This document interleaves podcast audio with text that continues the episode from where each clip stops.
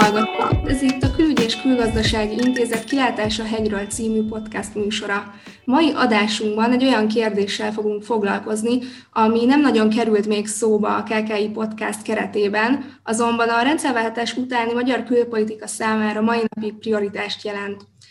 Ez pedig nem más, mint a határon túli magyarok ügye. Vendégeinkkel három nagyon aktuális, ehhez kapcsolódó kérdésről fogunk beszélgetni. Az egyik a Minority Safe Pack kezdeményezés, illetve a Benes dekrétumok, valamint az idén lezajló népszámlálás. Itt van velünk Csóti György, a Kisebbségi Jogvédő Intézet igazgatója, akinek nem is olyan régen volt itt nálunk az intézetben a könyvemutatója. Könyvének a címe a Trianon után száz esztendővel beteljesedik a herderi jóslat, az elveszített magyar területeken címet viseli. Köszönöm szépen a meghívást, kedves Nikolett, és köszöntöm a kedves hallgatókat. Illetve itt van velünk még Tárnok Balázs, a Nemzeti Közszolgálati Egyetem Európa Stratégiai Kutatóközpont kutatója, aki az Egyesült Államokból csatlakozik ma hozzá, ugyanis jelenleg vendégkutató a University of Notre Dame Kellogg intézetében. Jó napot kívánok én is, köszöntöm a hallgatókat, és úgy szintén nagyon szépen köszönöm a meghívást, hogy itt lehetek.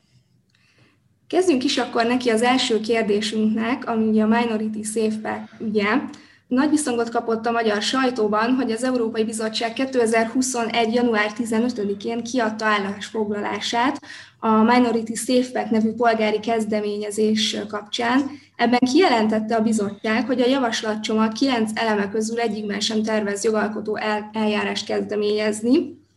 és a Minority Safe Pack az a nemzeti és nyelvi kisebbségekhez tartozó személyek védelmének javítását, valamint az unió kulturális és nyelvi sokszínűségének megerősítését tűzte ki céljául. Még annyit gyorsan elmondanék, hogy a szervezők 2020. január 10-én nyújtották be hivatalosan ezt a kezdeményezést a bizottsághoz, miután sikeresen összegyűjtöttek több mint 1 millió érvényes aláírást, és elérték a szükséges küszöbértéket 11 tagállamban. Balázs, az első kérdést azt neked tenném fel. Miért jött létre maga ez a kezdeményezés, és miért volt egyáltalán szükség egy ilyen jellegű kezdeményezésre az Európai Unióban? Alapvetően a kezdeményezést az indokolja, és itt ki kell térni arra, hogy a kezdeményezés 2012-13-ban indult útjára, hogy az Európai Unióban a Lisszaboni szerződés óta a kisebbséghez tartozó személyek jogainak tiszteletben tartása az egy alapvető érték. Ezt ritkán hangsúlyozzuk ki, de ez egy nagyon fontos szempont, ugyanis a kisebbséghez tartozó személyek jogainak tiszteletben tartása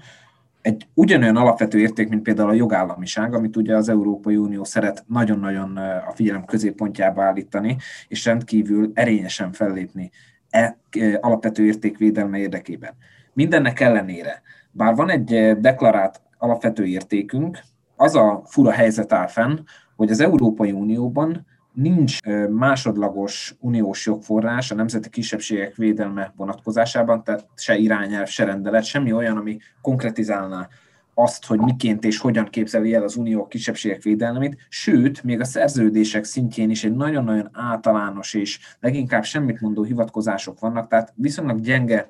kapaszkodók állnak rendelkezésre, és ezt a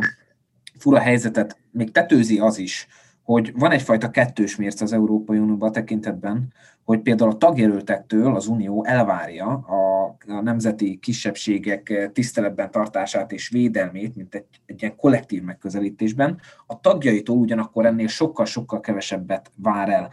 Ebből fakadóan az a forgatókönyv is előállhat, mint hogy egyébként előállt az egyébként Litvániában, ami a csatlakozása után az euróatlanti integráció során elfogadott kisebbségi törvényét nemes egyszerűséggel hatályon kívül helyezte. Tehát van egy olyan lehetősége a tagállamoknak a gyenge uniós jogi keret miatt, hogy a, a már meglévő, már szerzett jogaikat is elvonják a nemzeti kisebbségektől, és mint ilyen ez az Európai Unió alapvető értékeivel ellentétes lehet, és ez a legfőbb probléma abból fakad, hogy nincs megfelelő jogi szabályozás a nemzeti kisebbségek védelmére Európai Uniós szinten. Ezt ismerte föl a Minority Safe Pack, és ennek érdekében indult ez a kezdeményezés, hogy egy olyan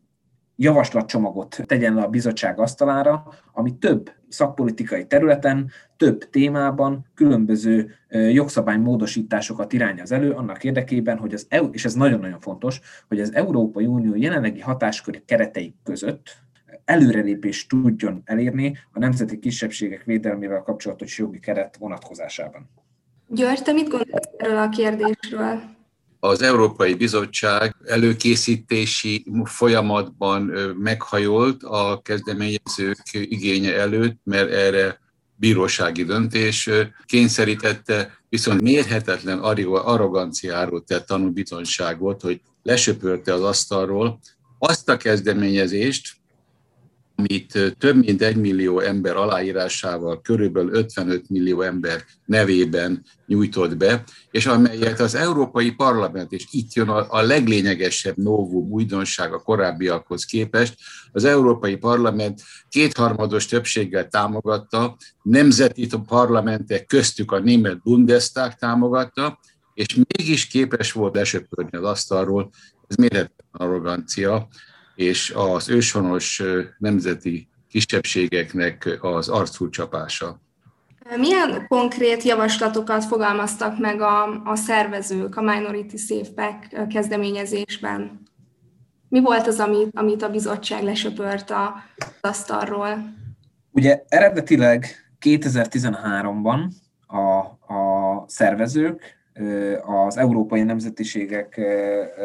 Föderatív Uniójának támogatásával, a FUN támogatásával egy 11 javaslatból álló csomagot nyújtottak be, és akkor, ez 2013-ban az Európai Bizottság elutasította ennek a kezdeményezésnek a nyilvántartásba vételét, tehát nem kezdődhetett meg az aláírások gyűjtése. Itt jön az, amire igazgató úr utalt, hogy a, itt egy per indult ebben az ügyben, és végső soron ezt a szervezők megnyerték, és a bizottságnak egy újabb határozatot kellett hoznia, és ezen újabb határozatával 2017-ben 9, 11-ből 9 javaslatot, javaslat vonatkozásában nyilvántartásba vette a kezdeményezést, és ez a 9 javaslat, ez főként nyelvi és nyelvi jogokra vonatkozik, nyelvi és kulturális jogokra. Ugye említettem, hogy, hogy nagyon fontos jellemzője a kezdeményezésnek, hogy az Európai Unió hatásköri kereteit tiszteletben tartva fogalmaz meg javaslatokat, és ez azért is fontos, mert egyébként nem lehetett volna nyilvántartásba venni, és azt a két javaslatot, amit a bizottság elutasított, arra, arra vonatkozóan is hatásköri kifogásokat fogalmazott meg. Tehát ez a kilenc javaslat, ebben van ajánlás javasolása a kulturális és nyelvi sokféleségét, van benne egy nyelvi sokféleségi központ létrehozása, van benne a kohéziós politika, a strukturális alapokkal kapcsolatos szabályok módosítása, hogy, hogy a kohéziós politika vegye figyelembe a kisebbségek helyzetét, van benne kisebbségvédelmi kutatások támogatása, van benne egy nagyon fontos rész, ami a, inkább a baltikumi oroszajkó kisebbségnek fontos, a hontalan egyének helyzetének rendezése, de kitér a szerzői jogi kérdésekre, a geoblocking eh, feloldására, ami ugye a határon túli magyarokat is eh, rendkívül érzékenyen érinti a nagy sportesemények idején, hogy nem tudják követni a magyar közvetítéseket, és, és eh, tehát azt lehet elmondani, hogy egyfajta egy ilyen nyelvi, kulturális megközelítésben az Unió több szakpolitikai területére vonatkoz, vonatkoztatnak javaslatokat, és e tekintetben javasoltak előrelépést. Kik egyébként ennek a szervezői? Kik voltak a szervezői a kezdeményezésnek? Hát tulajdonképpen a, a FUEN, és ehhez csatlakozott, pontosabban az eredeti kezdeményezők azok a RMDS, a Romániai Magyar Demokrata Szövetség, a Dél-Tiroli Néppárt és az Európai Nemzetek Ifjúsága nevű szervezet. Ők indították el 12-13-ban, ahogy Balázs is mondta, és a, ezt ugye a FUEN-nal együtt közösen nyújtották be. A FUEN ugye a, az Európai Nemzetiségek Föderatív Uniója,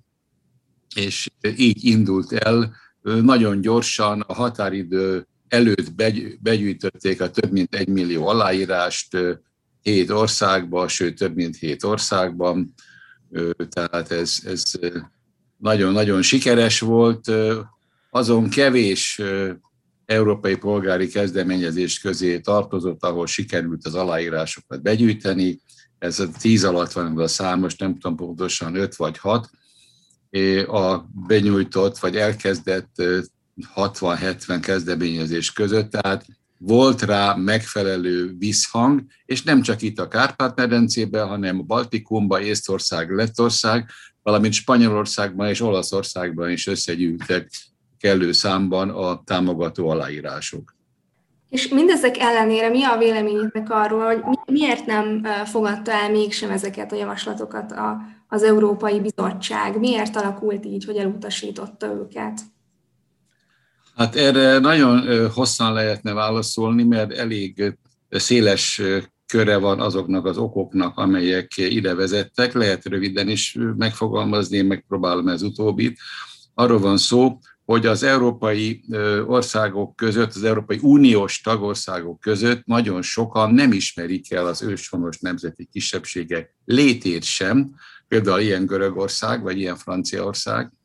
és azért sem akarnak támogatni ilyen kezdeményezéseket és ilyen ügyeket, hogy a saját országukban ne ébredjen föl az ott élő elnyomott és visszafogott őshonos nemzeti közösségeknek a, a, a szava, ne szólaljanak meg. Tehát egy ilyen, ilyen féle, félelem is van. Hát a másik, ami ugye a, a felszínen és Brüsszelben van, hogy inkább migránsokat, most egy ilyen politikai szöveg, amit most mondok, és akár populistának is lehet nevezni, de hát körülbelül ez az igazság. Szóval van egy olyan tendencia most a globalizmus árnyékába, vagy a globalizmus elősegítése érdekében, hogy föl kell lazítani az európai nemzeteket, és a nacionalizmusnak nevezett hazafias patrióta gondolatokat háttérbe szorítani, és jöjjenek csak Ázsiából, Afrikából a bevándorlók, és az az elképesztő történet van most, ugye, hogy a migránsokat az illegális, mert azért különbséget kell tenni a legális, akik bejönnek politikai üldözés miatt, vagy, vagy másik okból, és engedélyt kérnek és betelepednek. Tehát ilyenek voltak az elmúlt évtizedekben például a németországi törökök, vagy több más ilyen bevándorló, korábbi ilyen bevándorló hullámok voltak, ahol legális keretek között és engedéllyel jóváhagyva a befogadó állam jóváhagyásával jöttek. Most ez ugye elindult ez az özön, ez a migrációs özön, és itt az migrát, migránsok, az illegális bevándorlóknak a támogatásában jeleskedik Brüsszel, viszont az őshalos nemzeti közösségek érdekeit változatlanul nem hajlandó képviselni, nem hajlandó. Én például 15-20 éve szorgalmazom azt, hogy nem kellene más csinálni Brüsszelnek, az Európai Uniónak, mint az Európa Tanács ajánlásait, kisebbségvédelmi ajánlásait befogadni a jogrendjébe, azokat az ajánlásokat, amelyeket legalábbis formálisan valamennyi Európa, Európai Tanács, tanácsi, Európa Tanácsi tagállam elfogadta egy-két kivétellel. Tehát nem ördögtől való gondolat lenne, de hát erre sincs semmi fogadókészség Brüsszelben sajnos. Úgyhogy aztán világos, hogy vannak olyan területei az uniónak, és itt elsősorban Közép- és Kelet-Európára gondolok, ahol más szempontból, például a Baltikumban, ugye hát erről is érdemes beszélni, talán ebben az függésben nem nagyon, tehát ott egy nagyon nagy számú orosz kisebbség él, akiktől félnek a a lettek, litvánok, észtek, baltikumi barátaink, tehát van egy ilyenfajta tartózkodás is az uniós tagországok részéről. Balázs, te mit gondolsz erről a kérdésről? György a, a tagállami és a politikai hozzáállásról beszélt, én akkor inkább a, a szakmai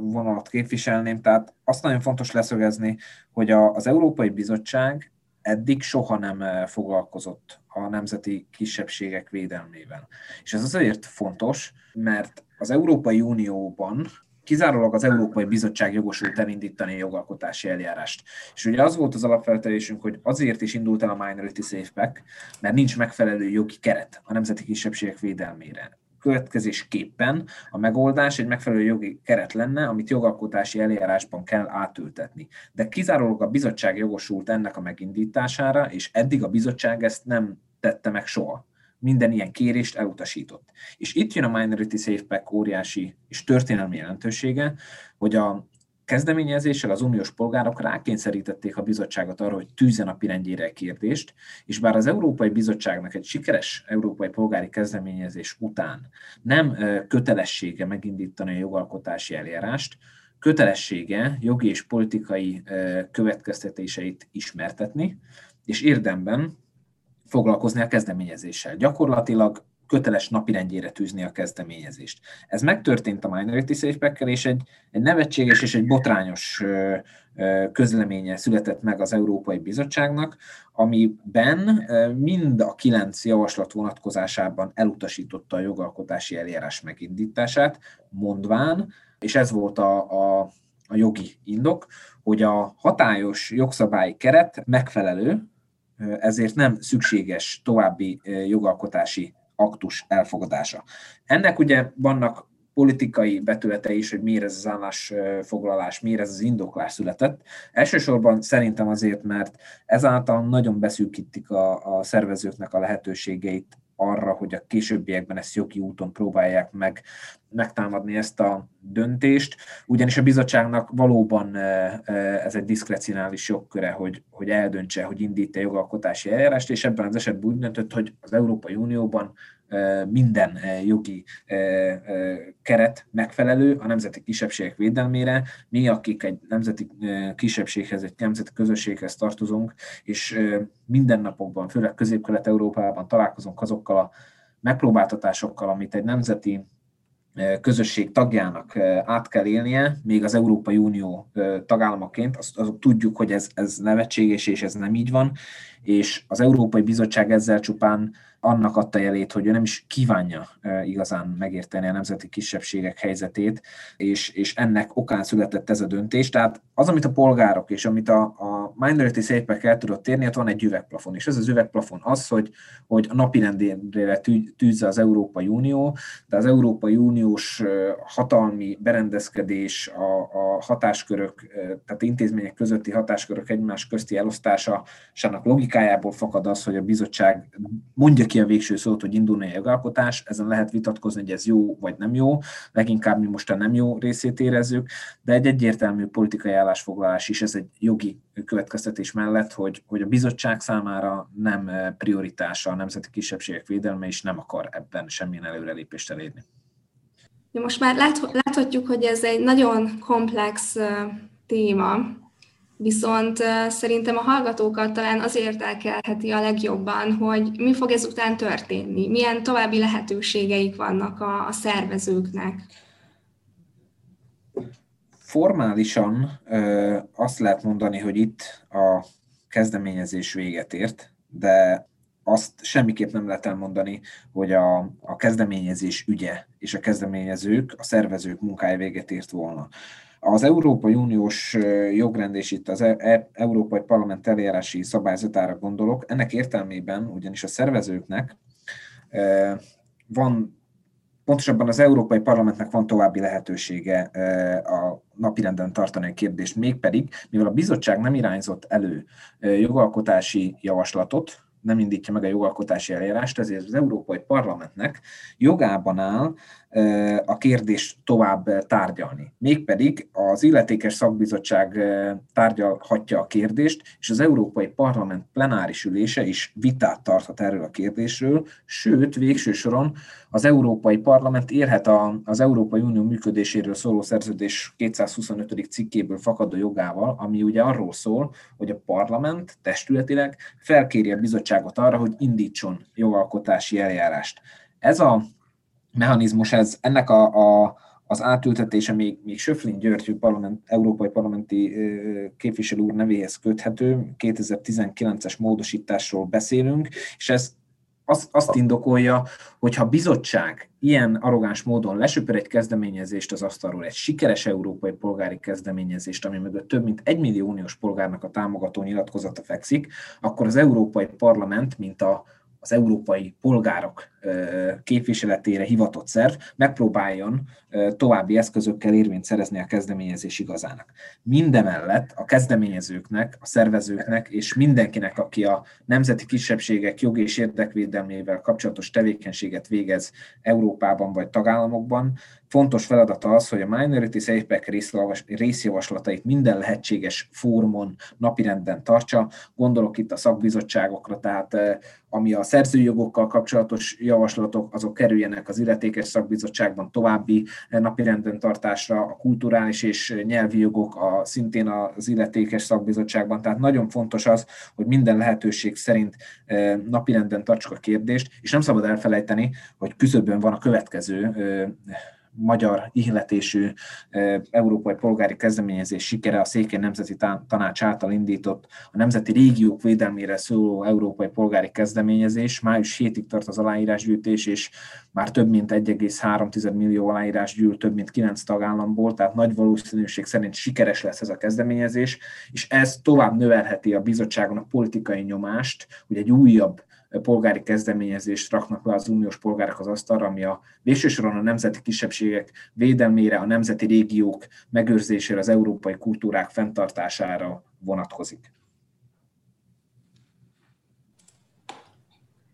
Ha már itt a napirendre tűzésről beszélünk, akkor szerintem evezzünk át egy másik nagyon érzékeny témára, ami nem más, mint a, a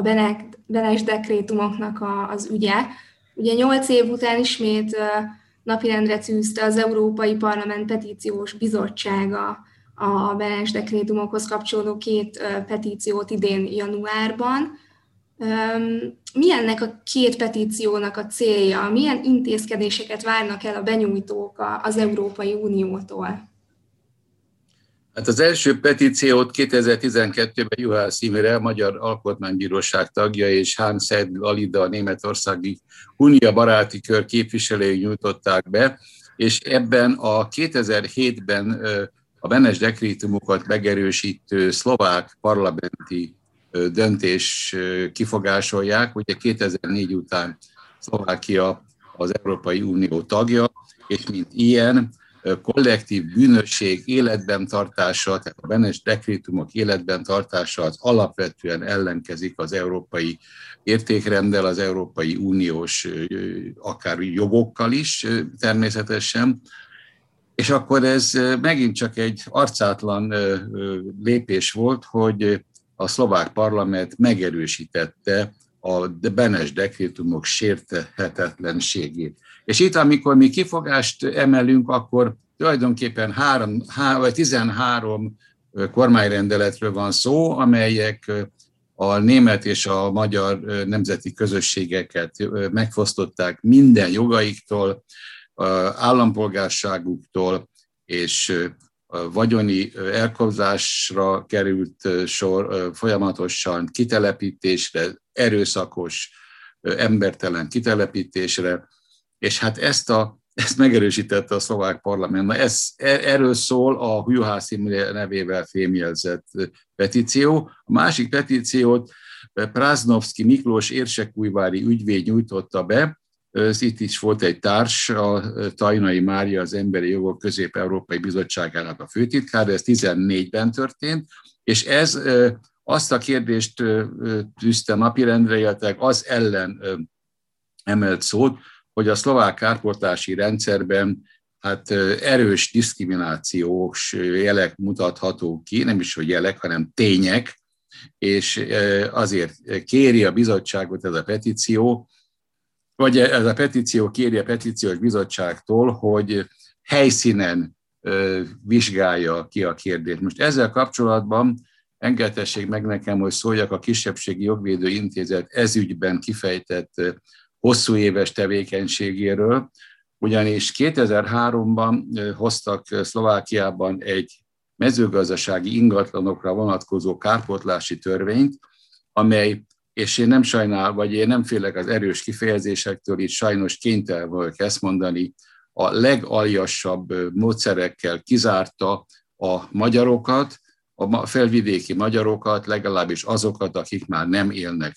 a felvidéken, nem élnek Szlovákiában, Egyik olyan kitétele volt ennek a, vagy van ennek a törvénynek, hogy csak az kaphat kárpótlást, aki az adott pillanatban, vagyis 2003-2004-ben a szlovákiai, szlovák állampolgársággal és szlovákiai állandó lakhelyen rendelkezik. Ezzel eleve kizárták azokat, körülbelül 200 ezer ember telepítettek ki egyébként a felvidékről magyarokat, 90 ezeret Szudéta vidékre a kitelepített németek helyére kényszermunkára vittek át, és körülbelül 110 ezeret nyomtak át Magyarországra, abból 70-80 ezer körülbelül úgynevezett lakosságcsere keretében, többit pedig éjszaka átolták őket a, a határon. Na jó, nem szabad, nem tudunk, nincs idő rá, hogy részletekbe menjünk, de az a, az a lényeg, hogy itt a itt Szlovákia elkövetett egy súlyos jogsértést, nevezetesen azt, ami, ami a, egyébként súlyos jogsértés a magyar nemzetiségű állampolgáraival szembe, súlyos diszkrimináció, de ez, és itt, itt jön a lényeg, és ez a fontos, ezen dolgozunk most, ezzel európai jogot sértett, mégpedig a tőke szabad mozgásának az alapelvét, ami szent, egyik szent tehén az Európai Unióban, nevezetesen kizárták azokat a már nem szlovák, de ugyanakkor Európai Uniós polgárokat, akik többnyire Magyarországon, Ausztriában vagy Németországban élnek, ebből a kárpotlási folyamatból, és nagyon fontos tisztában lenni azzal, hogy az Európai Unió nem vizsgálja az ilyen eseményeket a taggáválás előtt, de a taggáválás után viszont igen. És ez a törvény érvényben volt 2004. május 1 -e és december 31-e között, tehát ebben a nyolc hónapban Szlovákia már Európai Uniós tagállam volt, és így Európai Uniós jogot sértett. Na most ezt mi harcolunk az Európai Bizottsággal, többször ott voltunk személyesen, és állandó levelezésben vagyunk az európai parlamenti képviselőkön keresztül, kérdésekkel bombázunk a bizottságot, és a lényeg, és ezt nagyon szeretném kihangsúlyozni, az Európai Bizottság elismeri, hogy Szlovákia jogot, jogsértést követett el, jogtalanul diszkriminálja a magyar nemzetiségű volt állampolgárait, de politikai megfontolásból nem indít kötelességi szegési, kötelességszegési eljárás Szlovákiával szemben, mert kevés embert érint. Egyébként megkérdezték Pozsonytól, és Pozsonynak ez volt a válasz, hogy tényleg elkövettünk egy ilyen hibát, de olyan kevés embert érint, hogy nem érdemes foglalkozni vele. Most ez azért is arcátlan, mert ha egy embert érint, akkor is foglalkozni kell a kérdéssel. De mi összeszedtünk több ezer érintettet, akiknek a neveit, adatait, mindent leadtuk a bizottságnak, kivittük Brüsszelbe, leadtuk a bizottság, letettük a bizottság asztalára, és a végső válasz az, kedves magyarok, igazatok van, de mi politikai megfontolásból továbbra sem indítunk, ez le van írva egyébként, írásban van, nem indítunk eljárás Szlovákia, Szlovákiával szemben, viszont arra biztatunk benneteket,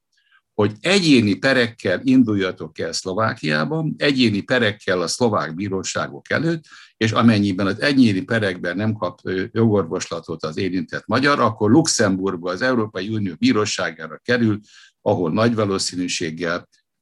igazat fognak is adni, és igazságot szolgáltatnak az érintett magyar károsultaknak. Hát ez van most folyamatban. Bocsánat, itt azt hiszem úgy érzem, nekem kellett tájékoztatni erről a a kedves hallgatókat, mert bár sokat beszélünk erről, de még mindig nem eleget, de folyamatban vannak ezek a perek, már indulnak, és majd meglátjuk az eredményét, de azért elkeserítő, hogy ez egy hosszú, éves folyamat, hát hogy persze itt 80-90 éves emberekről van szó, mint, mint első örökösök vagy leszármazottak, de ez egyenes ágon minden további leszármazottra érvényes lesz.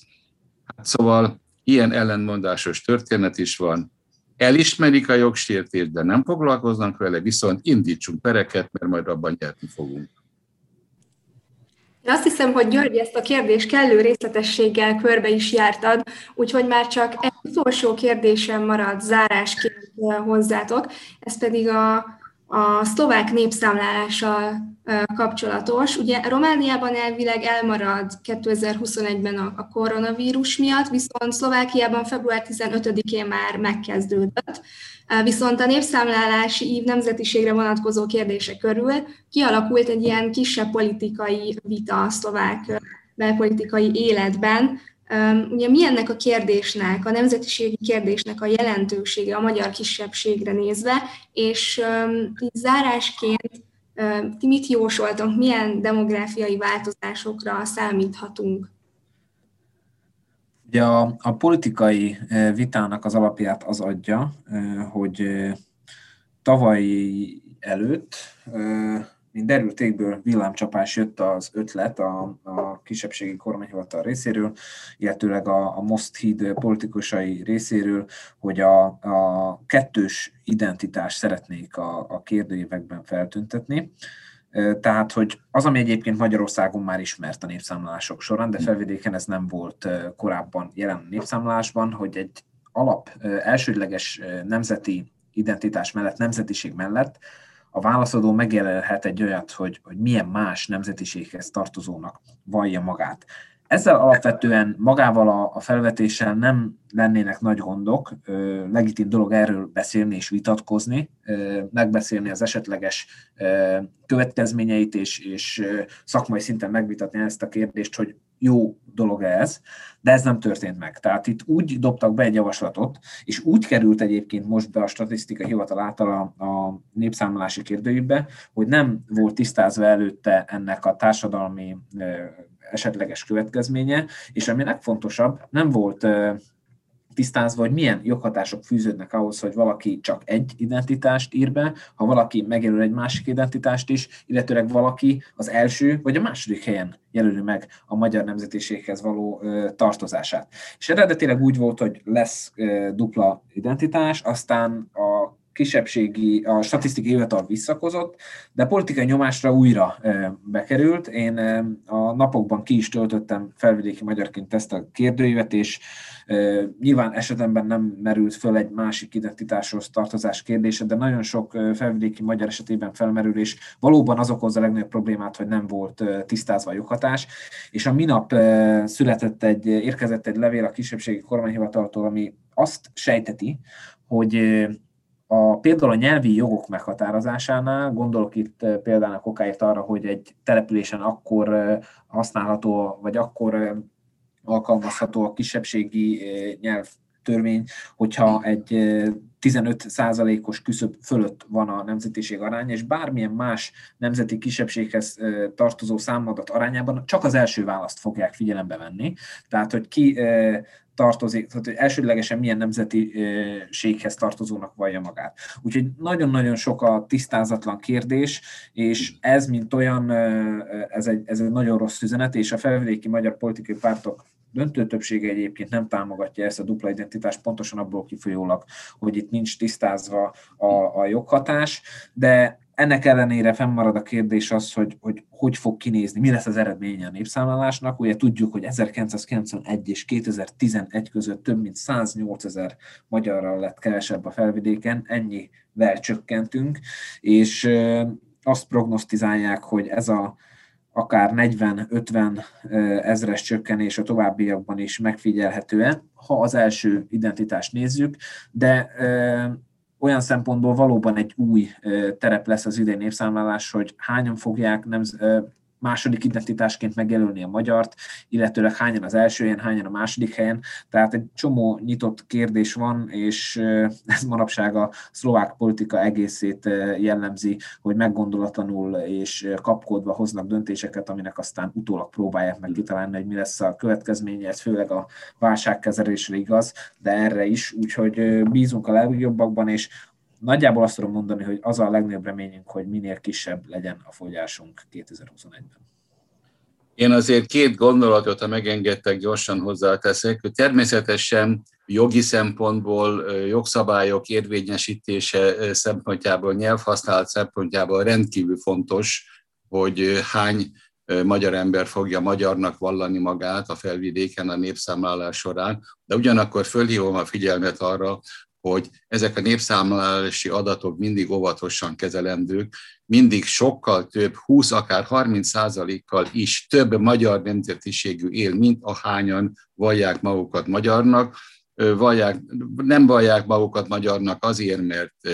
megalkuvásból, vagy a vegyes házasságokban a házastárs iránt érzett rosszul felfogott lojalitásból, vagy több minden másokból, tehát azon kívül, hát nem felvidéken, nem tudom igazán, Romániában biztosan tudom, hogy választási csalások is történnek, ha valaki ezt a robotot nem tölti ki, de ez mondjuk, ez mondom nem felvidékre vonatkozik, ott nem tudok ezekről. Tehát ilyenek is előfordulhatnak, kegyes vagy kegyetlen csalások, tehát mindig óvatosan kell kezelni, és mindig sokkal több van. Egyébként ez történelmileg is igaz, hogyha ha visszanézünk a 100-120 esztendőre, akkor a nemzeti kisebbségek mindig egy része, egy bizonyos töredéke vagy kis százaléka a többségi nemzethez vallónak vallja magát, és amikor aztán impérium változás történik, erre sok példát a 20. századból lehet mutatni, hogy hirtelen megnő a kisebbségi nemzethez tartozók aránya a népszámlálásnál, ez zárásként, csak érdekességként nem fájdalmas terület nekünk az, amit elvittek Ausztriához, érzelmileg igen, de gyakorlatilag nem. Érdekes, hogy a 91-es népszálláskor szinte kétszer annyian vallották magyarnak magukat Burgellamnak nevezett tartományba, mert hirtelen jó volt magyarnak lenni. Na jó, ennyit. Pillanatnyilag ez fér bele. Köszönöm szépen.